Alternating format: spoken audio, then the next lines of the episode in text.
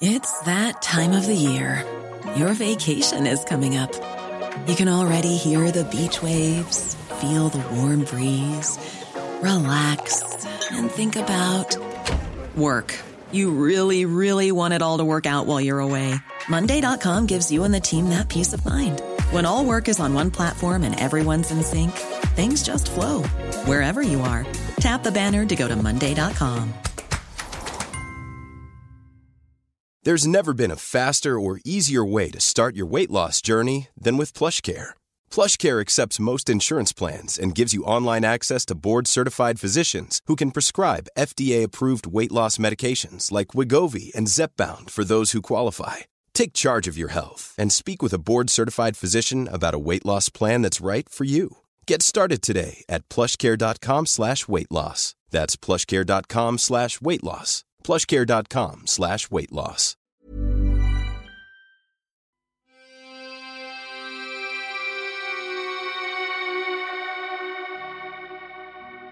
Welcome to Murder Mile, a true crime podcast, an audio guided walk featuring many of London's many of London untold, untold, unsolved, unsolved, long long forgotten murders.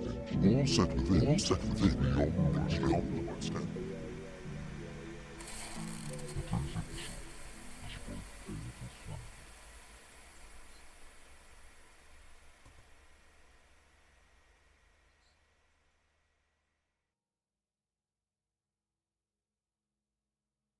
Imagine if everything stopped. Without reason or warning, everything you ever knew or depended on suddenly ceased in the blink of an eye. When the COVID pandemic hit, for billions of people, the whole world stopped dead.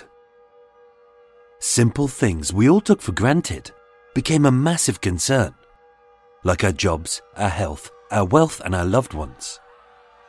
All of which was followed by mass panics over some of life's basics, like water, pasta, rice, and toilet paper. These were desperate times, a crisis for our age, which pushed our stress levels to breaking point, our sanity to its limits, our tolerance to the edge, and many of us lost loved ones. But as the bulk of the population sat on their fat asses, staring at screens, and grumbling about the loss of seemingly insignificant little luxuries, like trips to the flicks, nights in the pub, holidays in Greece, footy matches, concerts, picnics, and what they would do once they had completed Netflix. While some lamented their so called hardships and woes, living a mildly inconvenienced life in lockdown, others were really struggling. For those with physical disabilities and mental health issues, as well as those who selflessly provide the care that they so desperately need, even little changes to their routines can have a devastating effect. But what if, one day, without any warning, everything collapsed?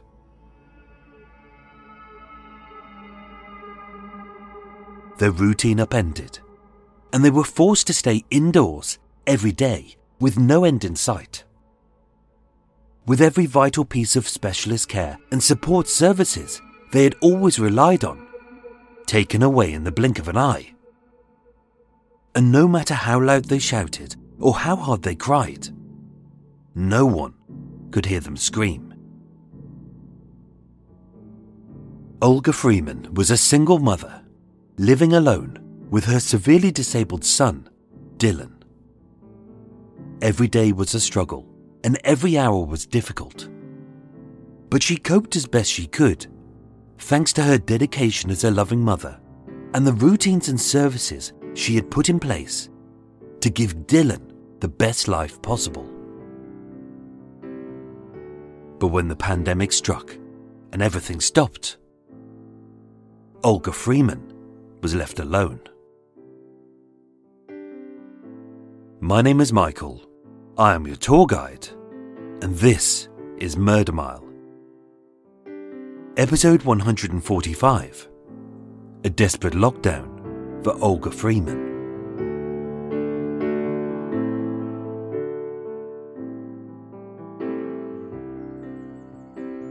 A little over one year ago, this was Olga's home that she shared with her 10 year old son Dylan. It is a small, two bedroomed flat on the ground floor of 18 Cumberland Park in Acton, West London. The brickwork is white, the windows are large, there's a central door to the flats above, and a small shared garden out back. Being a quiet little street, discreetly dotted with cars, trees, and the occasional home converted into a community minded business, like a dentist, a doctor's surgery, or a nursery. It's not unlike any other street. If you were expecting a glib comment or an amusing quip by myself, as often happens in this part of the podcast, as a bit of levity before the heartbreaking horrors of this story unfolds, then think again.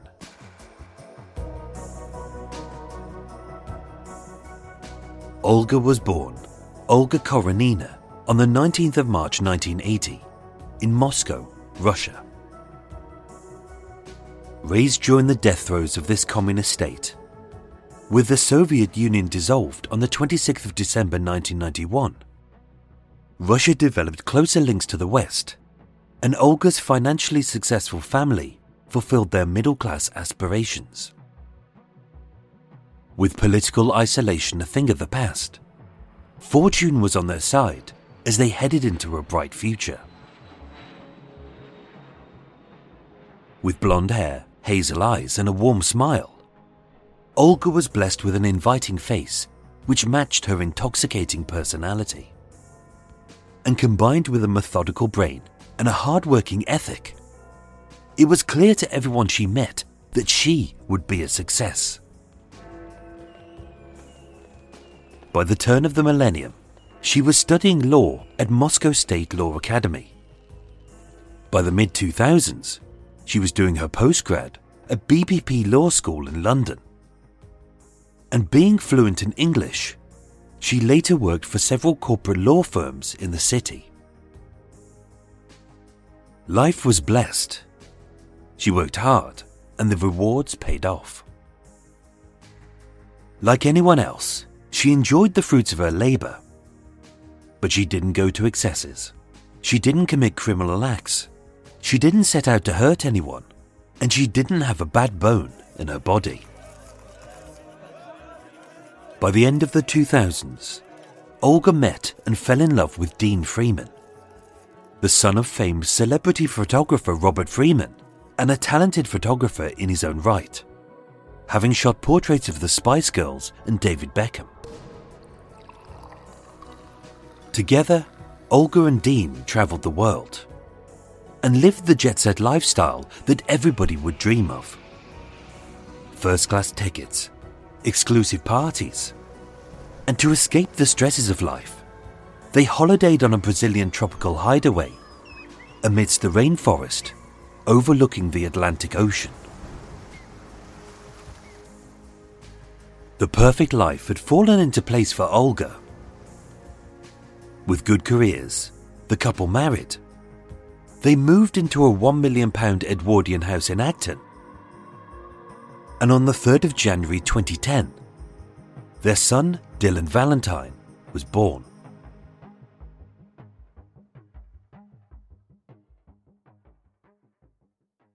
They had it all, and they lived a good life. But even for those who don't deserve it, fate can be cruel.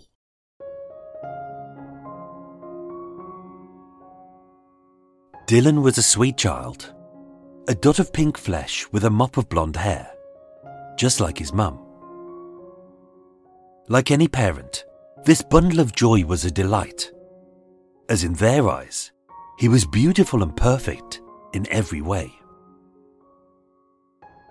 But at a few days old, it was clear that Dylan wasn't well as he couldn't feed properly and his lungs were weak. Unlike the other babies, he didn't cry.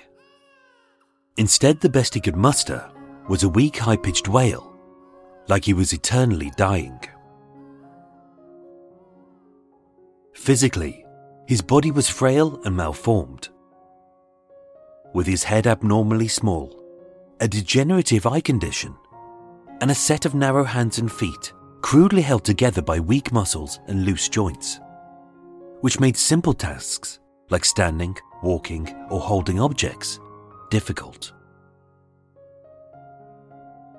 Dylan was diagnosed with Cohen syndrome, one of the rarest congenital birth defects with only 500 known cases across the world, for which there is no cure. Requiring constant care and love, he would be unable to walk, feed, or function without help. With his brain as underdeveloped as his body, Dylan was also on the autistic spectrum, which meant he was prone to mood swings, struggled to communicate, and when he was sad or in pain, he couldn't express it, so instead he would howl like a wounded wolf cub. And as if that wasn't enough, he was also at a higher risk of infection and autoimmune disorders.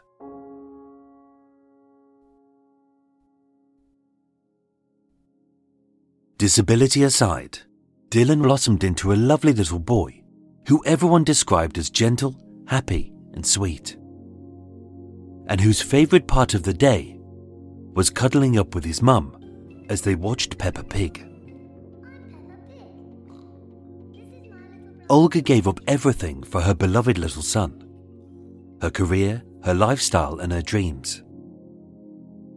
As a smart driven businesswoman, she became his full time carer.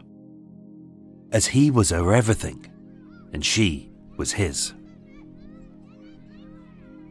To stimulate her son's body and brain, she took him swimming, to the park, to art galleries, and together this family of three went on overseas holidays. To aid his education, he went to a special needs school five days a week. And when she needed it, she got in respite care, as she knew that she had to be physically and mentally fit in order to cope. It wasn't easy, but Olga was incredibly patient. Although he struggled to swallow food, she would turn mealtimes into playtime just to get him to eat. As he howled by night, she sang him to sleep. And drained of all energy, she slept whenever she could. Olga was holding it together. But owing to the stresses of work and caring for Dylan, Olga and Dean separated and later divorced. To keep some consistency, Dylan spent the summers with his dad in Barcelona where he now lived. But with the family home broken up as part of the divorce settlement, Olga and Dylan moved into a small, two bedroomed ground floor flat at 18 Cumberland Park in Acton, not far from his school. As a recently single mum with a severely disabled son, life was hard, but she coped. But when the whole world was plunged into chaos, everything that Olga and Danny relied on collapsed.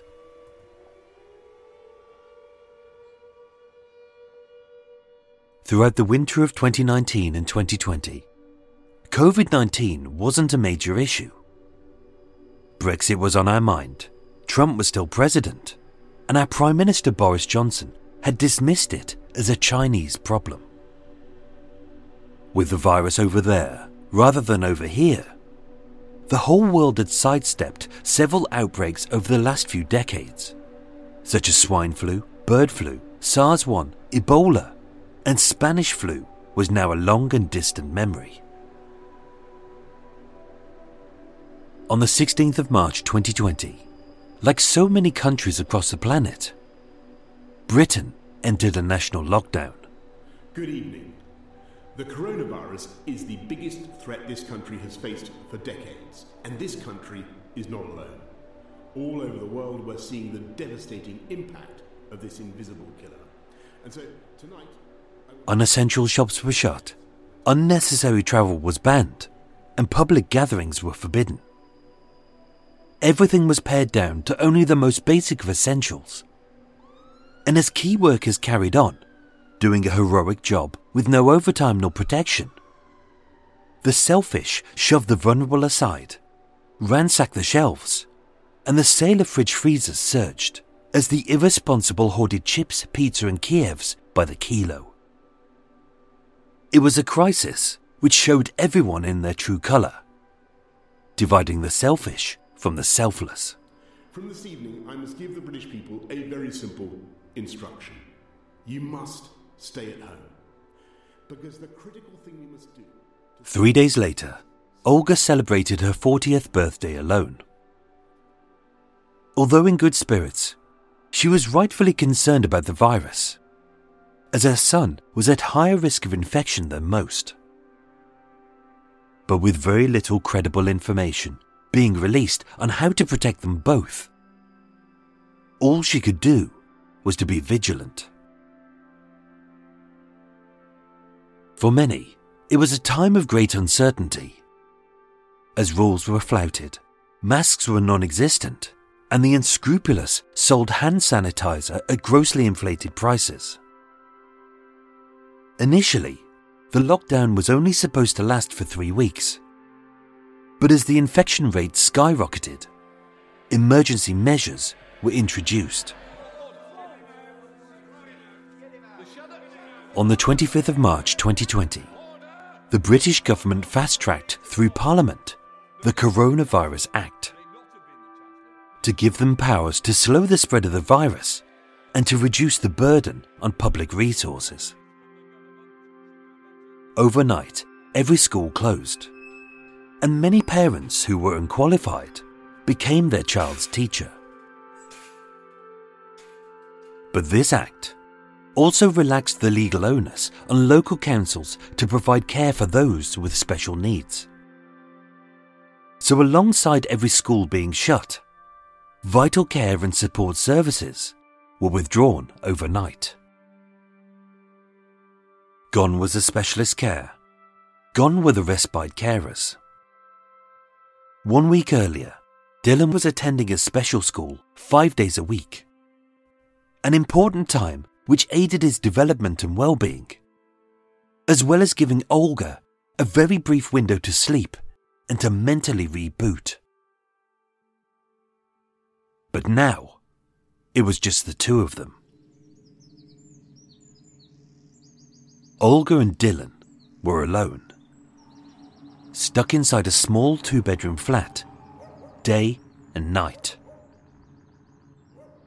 With her family in Russia, her ex husband in Spain, travel banned, and her friends isolating, as everyone was, and shielding to protect her son from infection, this twosome stayed at home.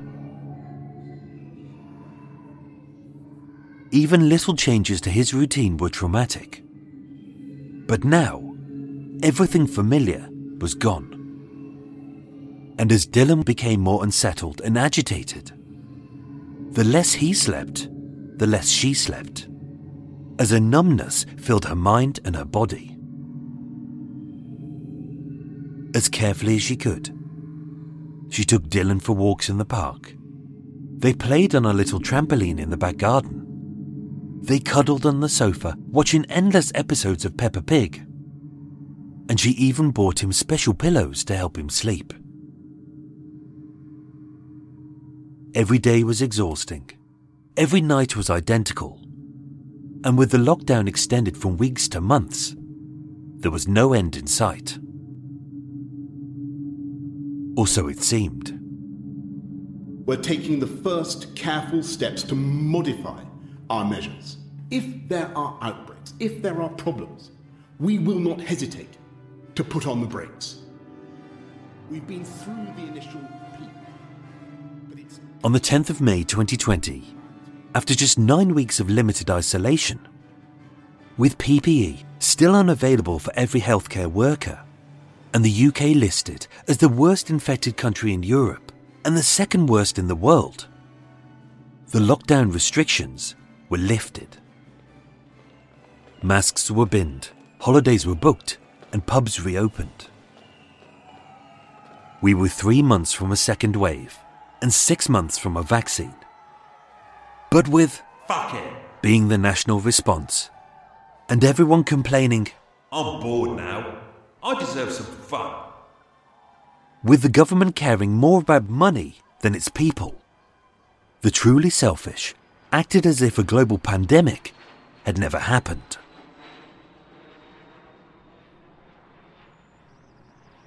Lockdown had devastated Dylan's mental health. It had left him agitated and volatile. But combined with the isolation and the exhaustion, even worse was how it had impacted on Olga. To help her sleep, she had started taking melatonin, a natural sleep aid, to sedate her and Dylan. Being at her wits' end, she was prescribed antidepressants, as well as painkillers, as having to constantly carry her 10 year old boy from the sofa to bed to the bath. The physical stresses of being his carer had damaged her knees. She hadn't slept in weeks. Her smile was gone, her eyes were dark, and her skin was sallow. Olga was now little more than a hollow ghost of her former self. But still, being the devoted and loving mother of a little boy who she would love with her last dying breath, she cared for Dylan as best she could. Throughout lockdown, she kept in regular contact with Ealing Council, who provided her son's care. And although some services had started to return, with a severe backlog and a staff shortage, they were slow to respond. On the 26th of June 2020, she asked the council for an increase in the carer's allowance, but this was rejected. On the 6th of July, as the carer was part funded by herself and Olga was unable to work, she requested an increase in funding to help cover the cost. But no decision was made. And on the 7th of July, she called the council, stating that she was under significant pressure, that she was feeling forgotten, and that, more importantly, she was so stressed she was not functioning mentally. Those words should have raised alarm bells, but they didn't.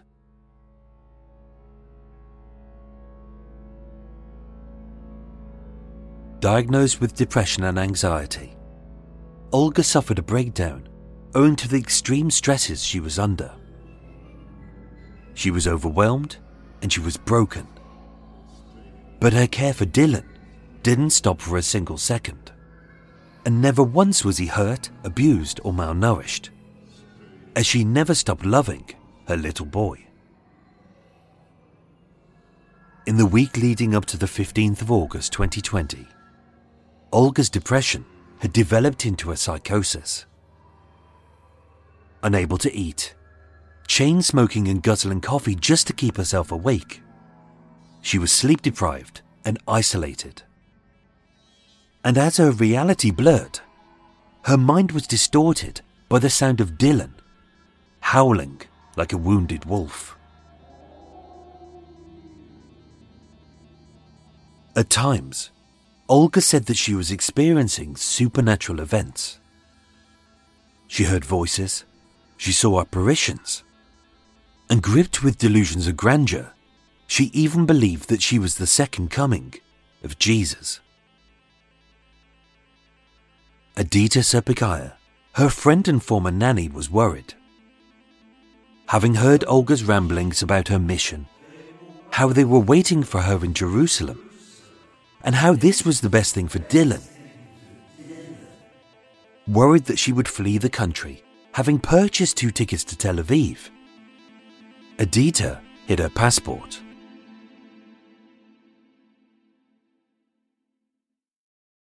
But by then, it would be too late.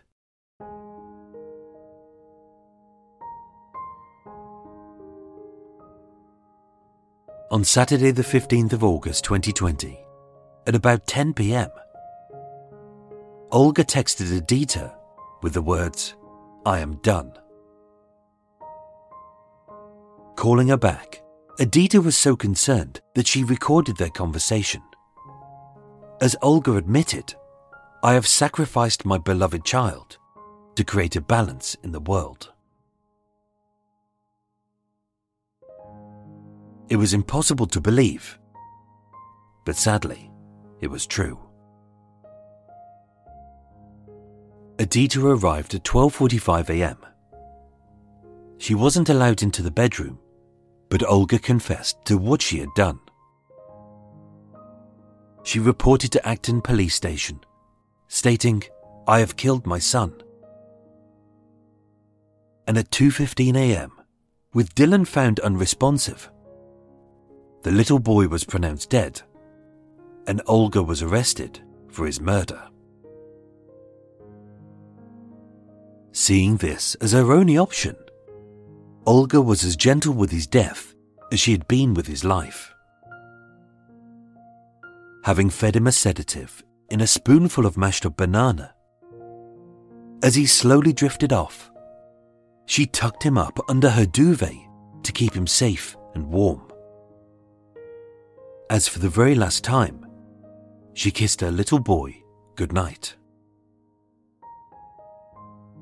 as Cohen's disease had ravaged his lungs.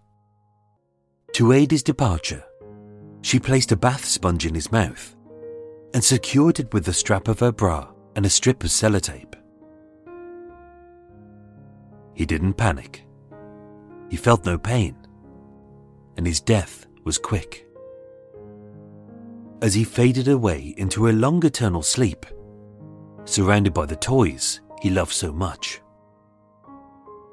his teddies, his Thomas the Tank Engine, and his Peppa Pig.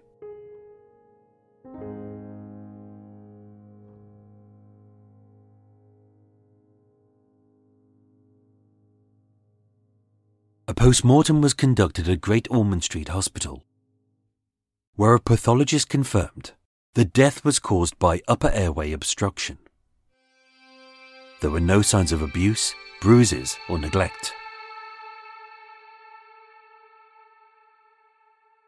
On the 25th of January 2021, the trial was held at the Old Bailey, with Olga seen via video link from the Orchard Ward, a psychiatric unit at St Bernard's Hospital in West London, where she pleaded guilty to manslaughter.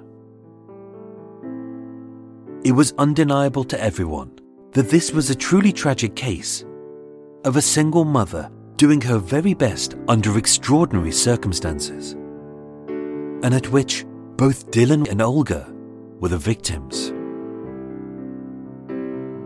In her summation, the judge stated to Olga that you loved your son and sacrificed yourself for him, I have no doubt.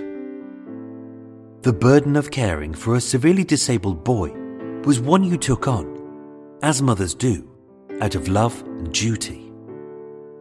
I can see that, and I can see how you discharged it faithfully for years. You fought for your son to have the best support, but it was a burden that took an enormous toll on you. Although he was not able to tell you so, I am sure you were loved by him, and there will have been many joys in the life you led together. I have no doubt, at all, that you were a loving and dedicated mother to a vulnerable child until multiple pressures overwhelmed you and your mind. On the 11th of February 2021, Olga Freeman was sentenced to an indefinite hospital order. And as of today, she remains at the Orchard unit. A report into the Council's lack of care during the pandemic stated It is clear from the evidence of this review that this death could not have been foreseen.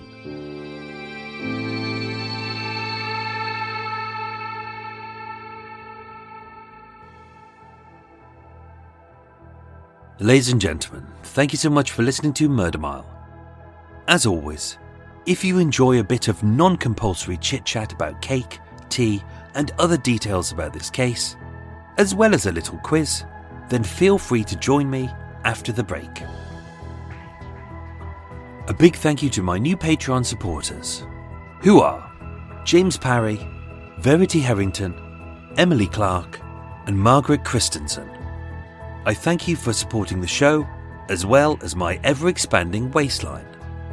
With a special thank you to James for your kind donation via the supporter link. I thank you. Murder Mile was researched, written, and performed by myself, with the main musical themes written and performed by Eric Stein and John Books of Cult with No Name. Thank you for listening, and sleep well.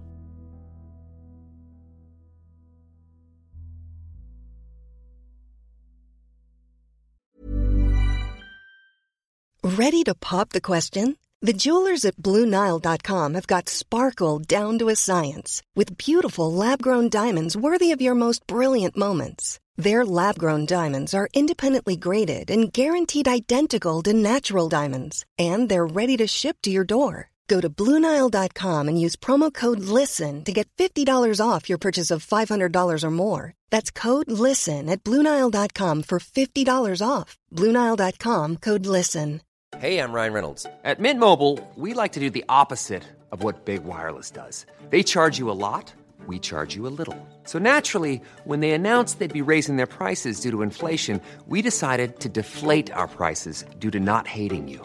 That's right. We're cutting the price of Mint Unlimited from $30 a month to just $15 a month. Give it a try at mintmobile.com slash switch. $45 upfront for three months plus taxes and fees. Promo for new customers for limited time. Unlimited more than 40 gigabytes per month. Slows. Full terms at mintmobile.com. Millions of people have lost weight with personalized plans from Noom, like Evan, who can't stand salads and still lost 50 pounds. Salads, generally, for most people, are the easy button, right? For me, that wasn't an option. I never really was a salad guy. That's just not who I am. But Noom worked for me. Get your personalized plan today at Noom.com. Real Noom user compensated to provide their story. In four weeks, the typical Noom user can expect to lose one to two pounds per week. Individual results may vary.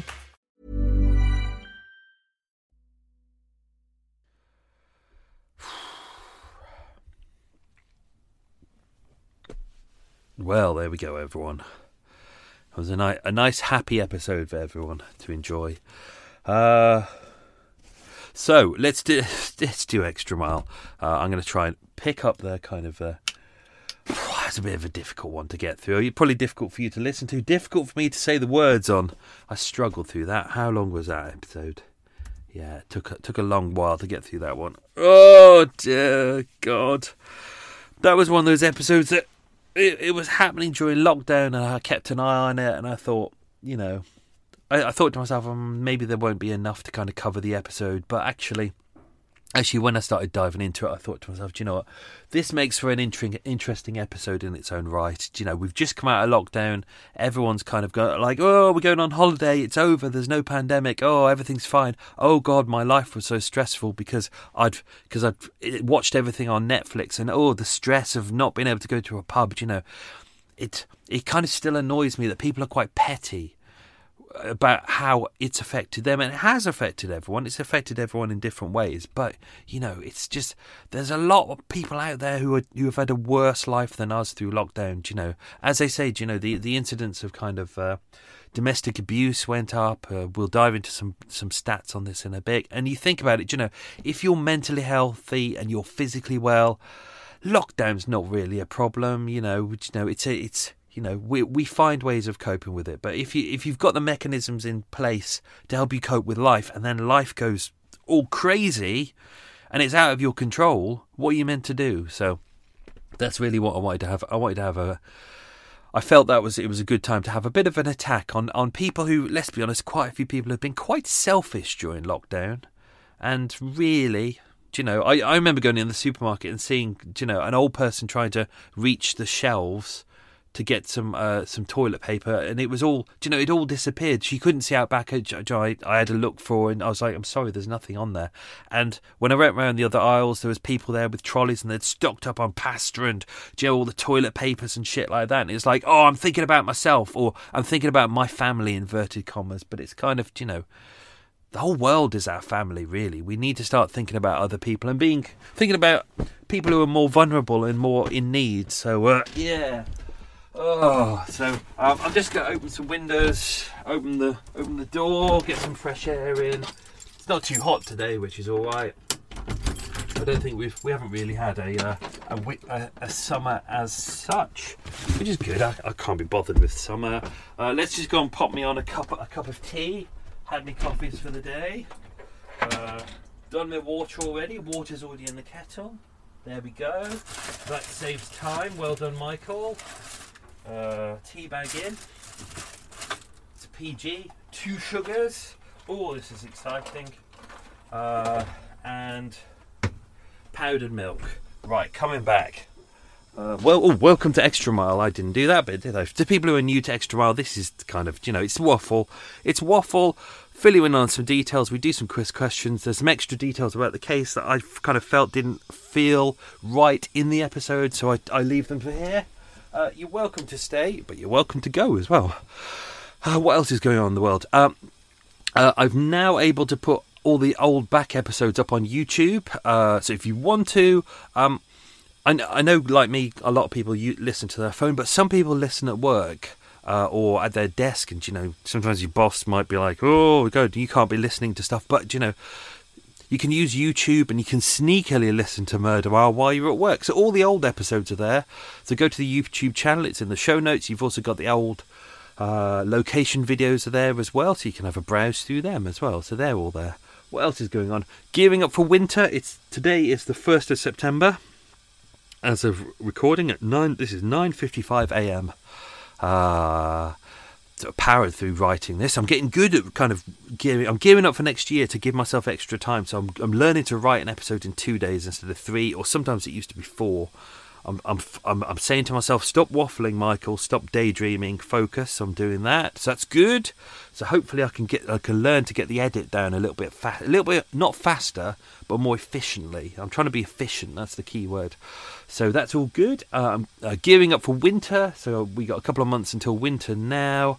So uh, I'm going out on my little walks with a little bag, and I'm picking up all the uh, the the broken bits of logs and tri- not logs, but I can't carry those, but like things that can turn into kindling. So that you know the woods near me, all the all the bits of wood are on the floor, and they've gone through.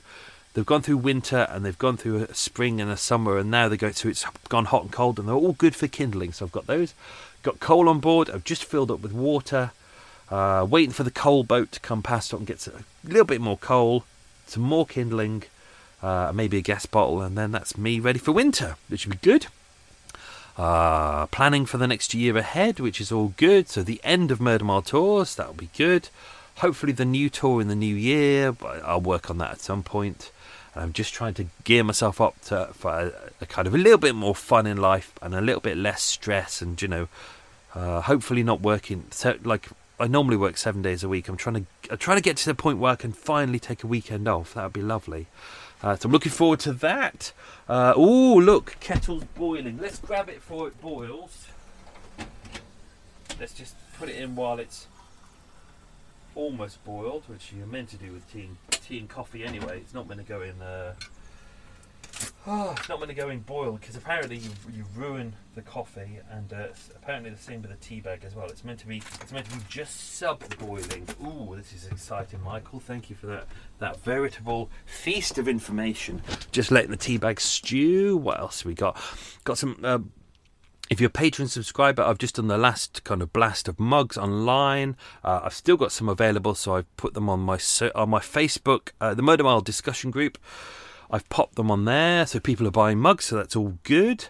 Um, if I can, uh, I just need to find space. The problem is I have no space on the boat to kind of store stuff, so I can't. I can't have like thirty mugs is a lot of space on my boat. I really don't have space for it, so I can't have a backlog of, of stuff sitting here. So uh, if I can work out how to do that, I might get some extra mugs on the boat and then start. I'll, I'll hope to upload them onto the website. What else is going on? I'm just about to post off three mugs to people very shortly. which would be very exciting. Uh, so I've got to go to the post office, but the post office is right next to Simpson's Cake Shop. Oh yes, they do the they do like handmade cakes, really nice. Not the there's a Morrison's around the corner, which is fine. They do some nice cakes, but this Simpsons around the corner, oh yes, very nice. Uh, so I'm going to treat myself very shortly. I'm, I'm still trying to be good. I'm still trying not. I'm still not pigging out and stuff, but I'm kind of you know, allowing myself to go back onto cakes and things. Right, let's do the quiz questions, and then I'll go and grab my tea, and then we'll come back and do extra stuff. Right, get ready. Don't forget, I'll probably balls up some of these questions. Uh, so here goes. Question one. What was Danny's middle name? Question 2. What sleep aid did Olga take and use to sedate Danny? Question 3. Which celebrities did Olga's husband take photos of? Obviously, he took photos of loads, but these were the main ones I mentioned. Uh, question 4. Which capital city did Olga come from? Question 5. What did Olga originally do as a job? Question 6. Uh, where was Danny's autopsy conducted? Question 7. What genetic disorder did Dylan suffer from? Hang on, Dylan. Danny. Bollocks! Have I have I said Danny in this episode? Why why have I written Dylan there? Hang on. Oh bollocks! Don't say I've got to go and start re-recording stuff. Oh, Michael Dylan. Oh bollocks! You know what? I'm gonna have to redo some of this uh, episodes because I think in the later parts I've written Danny in some parts, and I don't know why I've written Danny. Right, Dylan. I've written Dylan there. Dylan, Dylan, Dylan, and then I know later on I've written Danny. This is annoying. That's fine. I will go back in and I will re-edit those. Pretend you didn't hear that. I'm glad I picked up on that. Well done, Michael. Uh, so, which genetic disorder did uh, Dylan suffer from? See, ab- above there in question six, I've written Danny's autopsy. It's not Danny, it's Dylan. Oh, Michael. that means extra work. I can't believe I didn't spot that in the rewrite. Right. Uh, oh, well, there we go. Uh, question uh, So, which genetic disorder did Dylan suffer from? Question eight What hospital is Olga currently in? Uh, question nine What country did they have a rainforest coastal retreat in? So that's uh, Dean and Olga. And question 10 Which capital city did Olga uh, which capital city did Olga's ex-husband Dean live in? Just gonna go grab my tea and then punch myself in the face for being a freaking idiot. How did I? Well, it happens. I, that's always the way. So you, you focus on all the little details, like making sure the dates are right and things like that, and then you realise maybe I was, I was probably thinking about someone else. Someone else. Oh well, there we go. Right, let's uh, let's plod on. Um, hang on. I need to make sure I don't balls up this question. So, uh, uh, Dylan's disability. Oh, Michael, how did you end up writing Danny? Fuck's sake. Uh, so, Dylan's disability, obviously, I won't mention what the name of it is because that's going to be one of the quiz questions. Uh, it took a little while for them to work. They, uh, within a couple of days, they knew that there was a problem with him, but it took a little while because the, the syndrome that he has is kind of it's difficult to diagnose at the start. It's kind of it's only as the because it's a de- developmental disorder, so it's only as the as the child starts to develop that you can kind of see things going on. So. Um, they knew at the start he wasn't feeding properly, his lungs weren't particularly good, but as he was growing, his head kind of wouldn't grow at the same rate that it should do. Um, as mentioned, his his hands and feet were kind of very narrow and thin, which meant it was difficult for him to grip things and to stand. He had suffered with muscle weakness, uh, and he was on the autistic spectrum as well. Um, so uh, he was unable to communicate, so uh, which is why it's mentioned throughout that often at nights when he was upset or he was in pain, he would howl like a dog. This was all he was really able to do. He had difficulty sleeping all the time. Um, which obviously made it really difficult for uh, Olga as well. I'm glad I got Olga's name right. That's a, that's a start. Uh, he also suffered with uh, visual impairment to the eyes as well. So I, will post a picture of him. But when you see the picture, I mean, he's a, you know, lovely little boy, uh, kind of mopper blonde hair, kind of Coke bottle bottom glasses. But uh, as everyone said, you know, he's quite insular, kind of uh, stays within himself uh, or within with his mum. Uh, what else was there? Um, as mentioned, uh, he had a high risk of autoimmune disorders and infection, which is why um, they had to keep kind of keep an eye on him, protect him a lot. But especially when the pandemic happened, and especially given the fact that people didn't really know what coronavirus was and what it did, and that it grossly affected people's lungs at the time. Uh, this, this was kind of you, you can imagine the kind of the terror was going on in, in her mind at that point, thinking, you know, if this is a virus that affects lungs and she's got a, a son with a lung disorder as well as multiple mental health and physical health dish, issues, you know, this is going to be really devastating for him. Um, uh, a week after lockdown, the Coronavirus Act was uh, enacted by the government. It was uh, kind of fast tracked through Parliament. Um, I know it's, it's kind of easy to say that. You know, the problem is we had it was. I don't think a lot of people took it seriously at the start, which is why I've tried to be, be, a little more balanced with it. Do You know, we've had a lot of kind of, uh, as mentioned, we had Ebola, we have uh, had uh, bird flu, we had swine flu, we've had SARS one. Do You know, we've had a lot of viruses in the news coming out. They tend to happen. Do You know, Ebola happened and it was devastating, but we were kind of like, ah, well, do you know, it's Africa you know, uh, bird flu. Oh well, that's over in Asia, so that's not really a problem for us. That's kind that's kind of the mentality, and I think that there was a lot of that at the start. Like, oh, it's another virus. That's fine. It's not really going to cause us a problem. Oh, look, it's over in China. Well, that's their problem.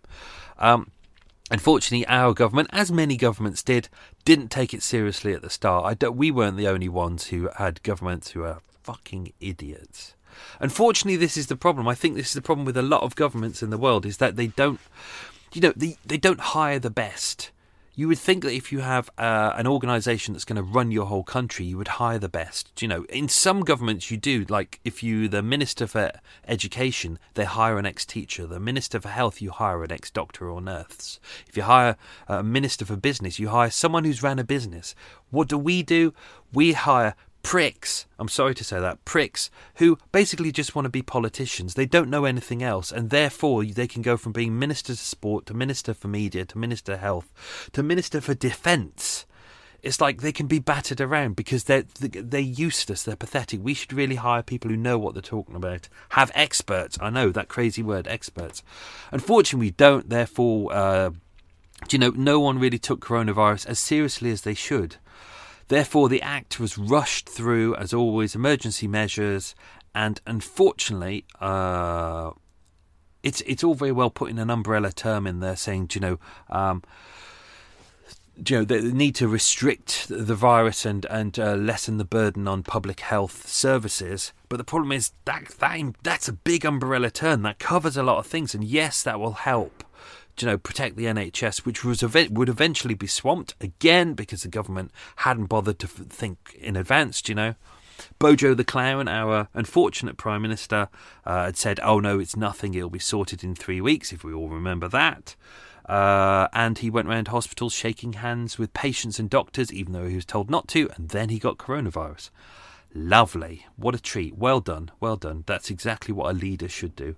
So, unfortunately, um, the Coronavirus Act causes um, caused as many problems as it kind of helped resolve problems, as mentioned. Uh, parents who have children with mental health and health and physical health needs were already looking at this. They're already going, "This is absolutely devastating." Because what it did was, it exact words, it relaxed the legal onus on local authorities to provide care laid down in children's individual education, health, and care plans, and instead required them, in inverted commas, to do everything they can to continue to meet their existing duties.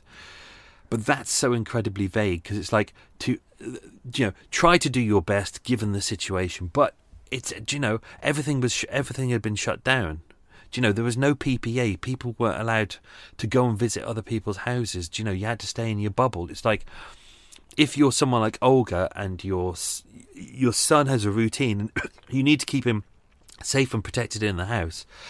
It's a nightmare. What do you know? Everything had shut down. What is she going to do? Do you know? Absolutely crazy situation. Uh, so, uh, as mentioned, you know, she got a little bit of a history of depression, but nothing major on that point. Uh, as she went through lockdown, this was about nine weeks, nine to ten weeks was the first initial lockdown, and then we went in, down into a lifting of lockdown restrictions. Which, if you can imagine that as well, I know everyone was going, "Yeah, lockdown's over. Yeah, I'm going to go on holiday. I'm going to get pissed in pubs," and you know, it, it was all chaotic. Which is why we went into a second wave. Um, think of it from Olga's point of view. you know, she's got her during lockdown. Okay, you know, uh, it was difficult for her, but again, people, you know, we were trying to keep the infection rate down. But when people went, "Hey, fuck it, we're going to have a great time," imagine those scenes. You're watching that on the telly and thinking. How many of those people have the virus? How is it spreading? And it did. It skyrocketed. It went absolutely freaking crazy. Just because people were like, oh, fuck it, I need to have some fun yeah, we do need to have some fun. Yeah, but you've just got, you know, you can have fun and you can be sensible at the same time. You know, I'm I'm still doing this sensibly. Why? I do you know what? Uh, I I'm trying to protect my family and other people's family. That's why I do it. Uh, so she was put on antidepressants at the time. Obviously, you know this. Uh, there's a real backlog with doctors around that point. I remember around that time that you couldn't actually physically go to see a doctor anymore. You had to call up, and the doctor would call you. And it's, you know, for a doctor, big part of what they do is physically seeing you and kind of, you know, looking at you. That that's really what they do. But trying to analyze people over the phone what was the doctor able to do? All he could really do was put her on antidepressants. Mental health services were already exhausted, so, you know, uh, absolute nightmare. Um, I didn't put this in the episode, I did consider it, but the number of domestic homicides rose in London during 2020, so during the lockdown, uh, with a steep increase in the number of children killed amid concerns that coronavirus restrictions uh, may have had an impact. Figures released by the Metropolitan Police show that although the overall number of killings in the capital fell from 126, uh, fell to 126 from 150 in 2019, the number of domestic murders rose uh, from 16 to 22, and 12 of those victims killed uh, in a domestic setting were children, which was almost double above the previous year. Uh, I mean, it, uh, understandable. Do you know people kind of stuck at home, not able to go out? A lot of frustrations, things like that. People getting upset. You know, taking out on each other. Uh, entirely wrong, but unfortunately, some some people aren't wired correctly. Do you know, some people lash out. Some people get angry. Some people feel the need to punch someone. Whereas, you know, the, the people who are wired correctly know. You know? If I'm upset, I go for a walk. That's what I do. I, I, I do a lot of walking. And it gets a lot of frustrations out. And by the time I come back, I'm a little bit, little bit tired. But you know what? I've had it's given me a time to think through all the problems, which is a, something that I do. I enjoy it. Uh, as mentioned, 26th of June 2020, Olga emailed the council saying that she was stressed, she was having a lot of difficulties. Not only uh, were her knees playing her up, but she'd started to she'd started to get arthritis by that point as well. Um, she'd formerly had a carer in for about 30 hours a week. Um, there was carer funding starting to come back in by that point, which was uh, carer was coming in about 16 hours a week. Um, but the problem is, she said, because there was a lack of uh, staff shortage, it was entirely inconsistent, and you can't have inconsistency with uh, anyone who's kind of got uh, the problems that Dylan has. Hooray! I got his name wrong, right for once. redo all that. That's fine. I've do you know what? I had an episode once before. I can't remember which one ages ago where I got someone's name wrong entirely for the whole episode. I had to go in and redo not not the whole lot, but I, I was I'm able to sneak bits in. Uh, what else is there? Uh, let's see. Up, boat going past, going past too fast, and oh, my boat is scraping along the uh, the bottom of the canal because it's very shallow uh, around the edges. It looks like it's really deep, but it's not. It's incredibly shallow. Uh, oh, it's a horrible sound. Luckily, it's steel, so all it does is make a great noise, but it's not not hot. It doesn't cause any damage. Uh, uh, what else we got? Uh, oh, around the time, so uh, uh, Adita, who was uh, Olga's friend and former nanny, uh, when the kind of lockdown kind of broke out, she was able, even though you can appreciate it, she's already got her own job and you know she's probably got her own family and she's got her own concerns. Uh, she uh, came in herself and started working about 12 hours a week to kind of help Olga, Olga get through this. Uh, but by that point, she'd noticed a severe decline in uh, Olga's mental health. Um, Adita was the same person who kind of, you know, uh, Olga called the night before um, and uh, came round and, and, took her to the police station. Uh, as mentioned, the trial was held at the Old Bailey. Uh, there was initially a a uh, the coroner's trial was held at oh, I think it was Uxbridge Magistrates Court, um, but the trial was at the Old Bailey. Uh, this was relatively a simple one. Everyone kind of everyone was in agreement at that point that it was a, it was a truly tragic case uh, because of COVID restrictions and the fact uh, that Olga was in uh, a mental health unit at that point. This was all do- being done by video conference. Uh, when was it? Uh, yeah, actually, by that point, we'd already gone back into the second or third lockdown. I can't remember which one was which because unfortunately we had we had the tier four bullshit, and that's that's confused me a lot about what, what, was a lockdown, what wasn't a lockdown. It was all very confusing. Anyway, she attended court. She was from video link. She appeared very pale. Uh, her hair was kind of loose around her face, and she was wearing a, a, a, a cardigan with a red and white shirt. Uh, when you look at the the difference in the pictures between her when she was kind of uh, married and having a wonderful life, and then uh, the the pho- the mugshot photo taken after you know the months of lockdown, you can see a real difference in her face. It looks you know, she looks absolutely drained and exhausted. Uh, what else was there? I will. Let's do the judge's summation. Uh, I used a bit of this at the end, but let's let's try a bit of it now. So it was Mrs. Justice Cheema-Grubb. Uh, she told Olga, the expert psychiatrists who uh, who have met and assessed you, including the one treating you at the mm unit at the mm hospital in West London, uh, where you are presently held, all agree this is one of those rare and desperately desperately sad cases where a devoted parent commits a shocking act of violence towards a precious, innocent, beloved child uh, while completely out of their right mind. That you loved your son and sacrificed yourself for him, I have no doubt. The burden of caring for a severely disabled boy was one you took on, as mothers do, out of love and, and duty. Uh, those imperceptible ties. I can see and I can um, I can see that, and I can see how you discharged it faithfully for years. You fought for your son to have the best support, and your own life was bounded by this. Um, but it was a burden that took an enormous toll on you. Although he was not able to tell you so, I am sure you were loved by him, uh, and there will be have been many joys in the life that you led together, as the family photographs I have seen have shown. Uh, I have I have no doubt at all that you were a remarkably loving and dedicated mother to a vulnerable child under multiple pressures uh, until multiple pressures overwhelmed you and your mind were swamped by a destructive depressive illness with florid psychotic elements. So um, it was it was a relatively simple case for everyone. You know, there's no denying that she'd done what she'd done. She admitted to it. Everyone knew it was a a, a tragic case, uh, and she so she's under a uh, a whole life uh, hospital order at the moment, which means um, she will be held in a hospital in a psychiatric unit until until the doctors say that she is she is mentally well to be released. So there will be no period of time. She won't go to prison for the crime that she done. Everyone is under agreement. This is this is a mental health problem, um, and that's where she will stay until until they, they say that she is that she is well to be released into the community. If she's not well to release be released into the community, then uh, that is where she will stay. Oh that was um, happy days. Lovely story.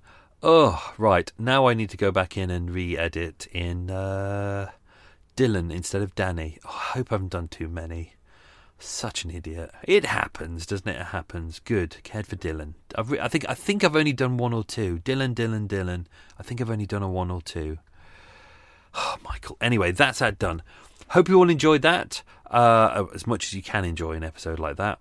Uh, next week, again, an, another entirely diff- different one. So, well, uh, but uh, hopefully this one won't be as uh, depressing. This was a, a, very depressing episode, and rightly so. Uh, so, thank you, uh, everyone, for listening. Thank you for supporting the podcast. It's all very much appreciated. Hope you're all having a good life and you're doing well. And, you know, even though the world may be still in a bit of a horrific place, let's not forget, you know, your life is, even though it may seem difficult at times, it's not as bad as some people. So, do you know what? Sometimes that can be a blessing. Uh, have yourself a good week. Stay safe. Be good. Lots of love. Bye bye. Oh shit. Well, while I was busy thinking about um, uh, re putting Danny or Dylan back in and could have ballsed everything up, I entirely forgot to do, do the answers to the quiz questions. So here we go. God damn, I'm all over the shop today. Question number one. What was Danny's. Oh, see, it balls it up there. What was Dylan's middle name? I'll give everyone this answer for free because I ballsed up the question. Uh, what was Dylan's middle name? It was Valentine. Um, question number two. What sleep aid did Olga, did Olga take and use to sedate Dylan? It was melatonin. Question three Which celebrities did Olga's husband or ex husband take pictures of? It was the Spice Girls and David Beckham. Of course, he did many others. Question four Which capital city did Olga come from? That was Moscow. Question five What did Olga originally do as a job? She was a corporate lawyer. Question six where did Dylan's autopsy? Where was Dylan's autopsy conducted? Great Ormond Street Hospital. Question seven: What genetic disorder did Dylan suffer from? See, I've got it right in that question. Uh, Cohen's syndrome.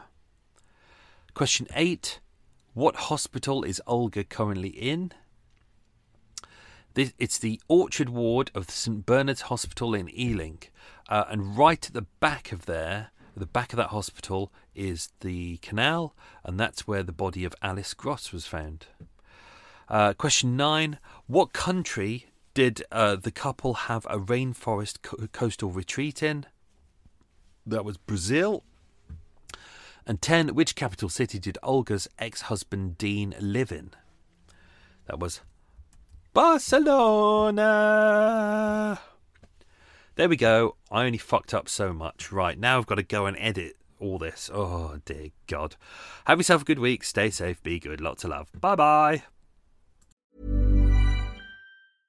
Imagine the softest sheets you've ever felt. Now imagine them getting even softer over time. That's what you'll feel with Boll and Branch's organic cotton sheets. In a recent customer survey, 96% replied that Boll and Branch sheets get softer with every wash. Start getting your best night's sleep in these sheets that get softer and softer for years to come. Try their sheets with a 30-night guarantee. Plus, get 15% off your first order at bollandbranch.com. Code BUTTERY. Exclusions apply. See site for details. Even when we're on a budget, we still deserve nice things. Quince is a place to scoop up stunning high-end goods for 50 to 80% less than similar brands. They have buttery soft cashmere sweaters starting at $50, luxurious Italian leather bags, and so much more. Plus, Quince only works with factories that use safe, ethical, and responsible manufacturing. Get the high-end goods you'll love without the high price tag with Quince. Go to quince.com slash style for free shipping and 365-day returns. How would you like to look five years younger? In a clinical study, people that had volume added with Juvederm Voluma XC in the cheeks perceived themselves as looking five years younger at six months after treatment. Look younger, feel like you. Add volume for lift and contour in the cheeks with Juvederm Voluma XC. Reverse signs of aging by adding volume to smooth laugh lines with Juvederm Vollure XC. For important safety information and to find a licensed specialist, visit juvederm.com. That's J U V E D E R M.com. Not for people with severe allergic reactions, allergies to lidocaine, or the proteins used in Juvederm. Common side effects include injection site redness, swelling, pain, tenderness, firmness, lumps, bumps, bruising, discoloration, or itching. There's a risk of unintentional injection into a blood vessel, which can cause vision abnormalities, blindness, stroke, temporary scabs, or scarring. Talk to a licensed specialist to find out if it's right for you.